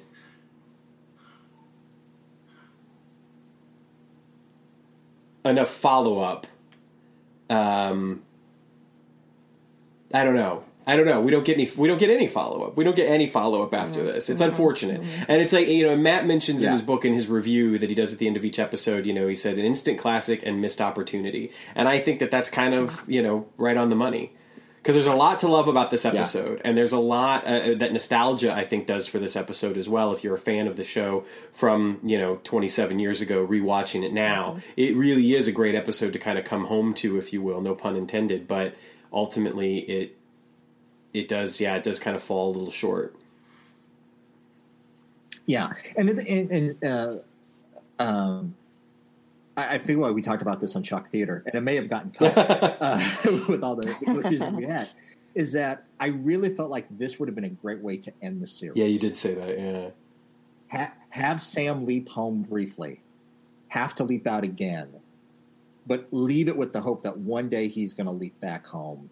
He did it once; he can mm-hmm. do it again. sure.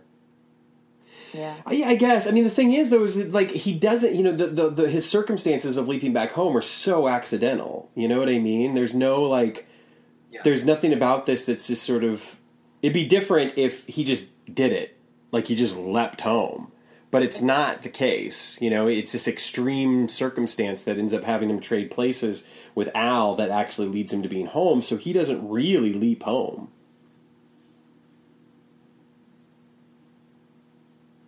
Hmm. You know, here's the thing: Are we supposed to think that Sam has not fully leaped home, but Sam has leaped into Al, and Al, and he is No. as Al? Okay. No, I just what what I what, what I'm saying is is that like he he switched places with Al, but that okay. there's nothing that indicates that he ever would have, especially the series finale, that he ever would have just leapt home without this extreme, yeah, y- you know, without this crazy, you know, shock treatment, lightning bolt, standing next to Al, weird transference thing, crazy. You know what I mean? Sure. So, it, it, so, so I guess, I guess, I just, I, I, I- I have a slight quibble because again, it just doesn't seem like he's actually really leaping home. Okay. Because yeah, because it's not a regular, it's not a regular leap. I don't know. Yeah. True. Anyway, I don't know. Yeah. Uh, so we get the final scene with Al and Donna, and something we, we gloss over is like um, both Sam and Donna and Al and Donna. They have these weird conversations that revolve around Yeah. the stars, and, and and stars that are certain light years from Earth in relation to the years that Al and Sam are in. And it's just it, yeah, it's an interesting it's an interesting thing that they do. It's like this weird metaphor, but when I was a kid, I also took I, I also interpreted it as them trying to say that that time travel was a very physical thing, and that when you leaped into a year, you were actually like leaping somewhere in space, like somewhere in the vicinity of a certain star, and that time was a more location thing. I don't know. Sure. Does any of that make sense? Yeah, I took it. I took it as like that's where how they can connect even um, when, if they're in different times because they're both seeing the same. They can both see the same star. kind Ah, of, okay. kind yeah. of like when people do that in you know if they're in different Right. places. Places, right? So we can look at that's Yeah. kind of how I took it. But I took it a little bit more literally what I was. yeah, Um, and this is one of those rare leaps where we don't, where the, the episode doesn't end on on Sam, unless you count the cheesy voiceover of "I love you, Sam." Oh, I love you, Don. Yeah, God, the voiceovers were not kind in this episode. yeah, it was, it was, a little- it was, it was a Yeah. bit cheesy. Yeah. I still love the show, though. I don't want anybody to get the wrong idea. no, no, no, no, no. It's, yes, we yes we, we, we tease with love. Uh, yeah, and so and so yeah, that's the fourth. That's the fourth season It premiere. is. The leap back, which they had to call the leap back because they had already used the leap. Karen, what are your final thoughts about the episode? Um, I think, you know, kind of like what I said at the beginning. I I thought it was okay. You know, it was a decent episode. It wasn't the, you know, the the great episode that I remember, um, you know, watching it Sure. 20 years ago. But uh, so I probably, you know, it's funny when when we say like, would you which ones would, would I rewatch now? This, this probably would not be one. Whereas, you know, years ago I would have said, oh yeah, I definitely would rewatch this again. I probably won't rewatch Yeah. it again. um, because again, I mean, I really liked. Um, I thought Scott Bakula. I mean, I thought he was really funny. I thought most of the jokes landed and, and were really funny. Um, although more, I think more of it was I remember it thinking they were funny, so that's why I think they're funny. But I still thought it was funny. I mean, I still enjoyed it. I still enjoyed his, um, you know, kind of, you know, jumping around with Al and, um, you know, the you know revenge, you know, having revenge, being the hologram, stuff like that. So I still did enjoy that, um, but definitely not as uh, not as uh, iconic as um, I remember. Sure. and, so, and there are certainly know other ones that I would watch. You know, out of you know, if I was trying to pick a, you know, if I wanted to watch an episode, no, I, I probably wouldn't be this one. Um, there, there are definitely ones that I would pick again over over this one. But still, sure. yeah, it was fine. I did, I did not not like Yeah. it. Just didn't like it as much as I did in the past. Yeah, no, I, I, I would I would absolutely agree with that. Like, well, just everything you said, wholesale. I, I, I don't. Um, I feel a little bad about that, uh, and I think part of that is because the the novelty of the scenes at Project Quantum Leap um, feel important in, in the context of the series, but I think that dramatically um, they don't necessarily carry the weight perhaps that they could have or, or um, that other episodes have without having that benefit you know it, it's sort of like the idea of we're going to show you this really awesome amazing secret thing that we've been telling you about for four years and now you're finally going to get to see it but that's that's really the draw as opposed to telling a good story at the same time as doing that. And that's not to say that this is a bad story it's just i feel like it could have it could have been more meaningful than it was. Um, and so it's hard to to watch it now and think of it as being yeah like a must see episode or this is going to be on my must watch list that said you know much in the same way as if i'm putting together a list of like these are the episodes you absolutely have to watch of Star Trek Deep Space Nine in order to understand the full storyline, and you can skip, you know, these, they're just filler or whatever. I think that this is an episode that gets included on that list, you know? Um, Yeah, I agree. but there's also some of those episodes of DS9 that aren't that great either, so. anyway, Dennis, what about you? What are your final thoughts? Uh, very much the same. Yeah, I mean, it's um, it's an iconic episode for all the reasons. I mean, even just for that very like the first scene, just like of of Al like running into the Yeah. into the cannon and, and Sam walking through the cannon, just like that moment. Uh, there are moments like that in the episode, uh, the mailbox scene Sam running through the, the imaging chamber door. A lot of great little moments, but there are so many missed opportunities within uh, within, and especially like, uh, and and I had made this note that the acting in shock theater had been so raw and Mhm. naturalistic with what was going on in that. And the first half of this episode, it's the acting is so broad and over the top. Like on this last rewatch, I almost thought like, oh well, it takes place in the 1940s. Are they trying to emulate like a 1940s film Right. style the acting goes in a weird way? And it, um, yeah, it's one of those things. It's, uh, I, I think it's essential for fans, but I would never sit someone down like, hey, is your first episode of Quantum Leap. Right. watch this one. Uh, because I think, and, we'll, and we're going to see this in, there are other episodes where they have scenes in the future where they, they just, they don't handle the future Right. well Right. right. on the show at all. And, uh, yeah. And, yeah, those are, those are my thoughts. One last little tidbit, because I always love doing this. The diner scene, Yeah. same set as the bar in the final episode. I was gonna. I was gonna ask. you. Eagle Eye Dennis once again coming through, clutch. Pretty sure. Um, and, and you know, uh, and to touch back on because this is all like time travel. To touch back on the reference, the timey wimey Jeremy Bearimy thing that I was talking about. Sam, how much of the Good Place have you watched yet? Zero. I've not seen any of it yet. Zero. Oh, so so in a recent episode, it's revealed that the timeline is not linear, but the timeline twists and curves and whatever. And so Ted Danson's character explains that the timeline actually looks like someone has written in cursive Jeremy Bearimy. Nice.